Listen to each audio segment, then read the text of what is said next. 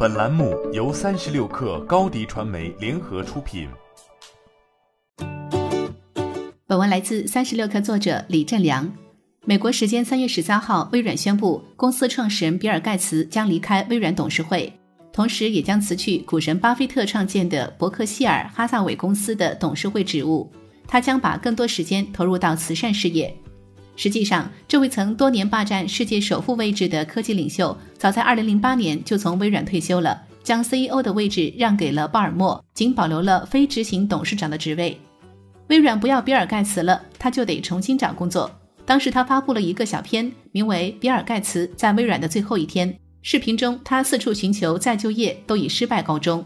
想去唱歌，被著名摇滚乐队 U2 嫌弃。想演戏，被斯皮尔伯格评价有钱也买不来表演天赋；想在政界混口饭吃，希拉里、奥巴马都不搭理他。可怜的盖茨最后被一家慈善机构收留了。好在他有的是钱，他花了五百八十亿美元，约合人民币四千零五十九亿，给这家慈善机构行贿，还走了下裙带关系，通过妻子的关系获得为这个机构效劳的机会。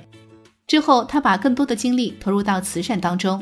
二零一四年四月，盖茨呼吁中国的富人多做慈善。他认为中国缺乏系统性慈善行为，政府应考虑从政策对慈善给予支持。同年八月，他还接受了 Facebook CEO 扎克伯格的冰桶挑战，这是一项为呼吁大众关注渐冻人的慈善活动。近期新冠疫情爆发，他呼吁面对正在全球蔓延的新冠肺炎疫情，全球领导人应当立即行动，刻不容缓，既要加速创新研发，拯救更多生命。也要联合起来，从长远改善全球大流行病应对机制。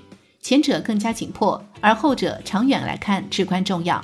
盖茨基金会宣布捐一亿元抗击新型冠状病毒导致的全球健康危机。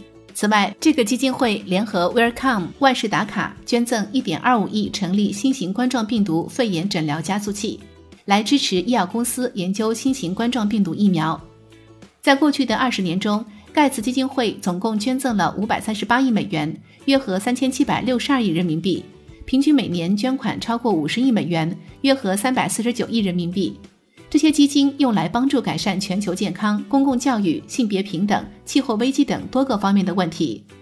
作为一个过去几十年科技行业的领袖人物，虽然盖茨从微软退休了，但他并没有丢下他最擅长的工作，而是将其用在他所钟爱的慈善事业上。欢迎添加小小客微信，xs 三六 kr，加入三十六课粉丝群。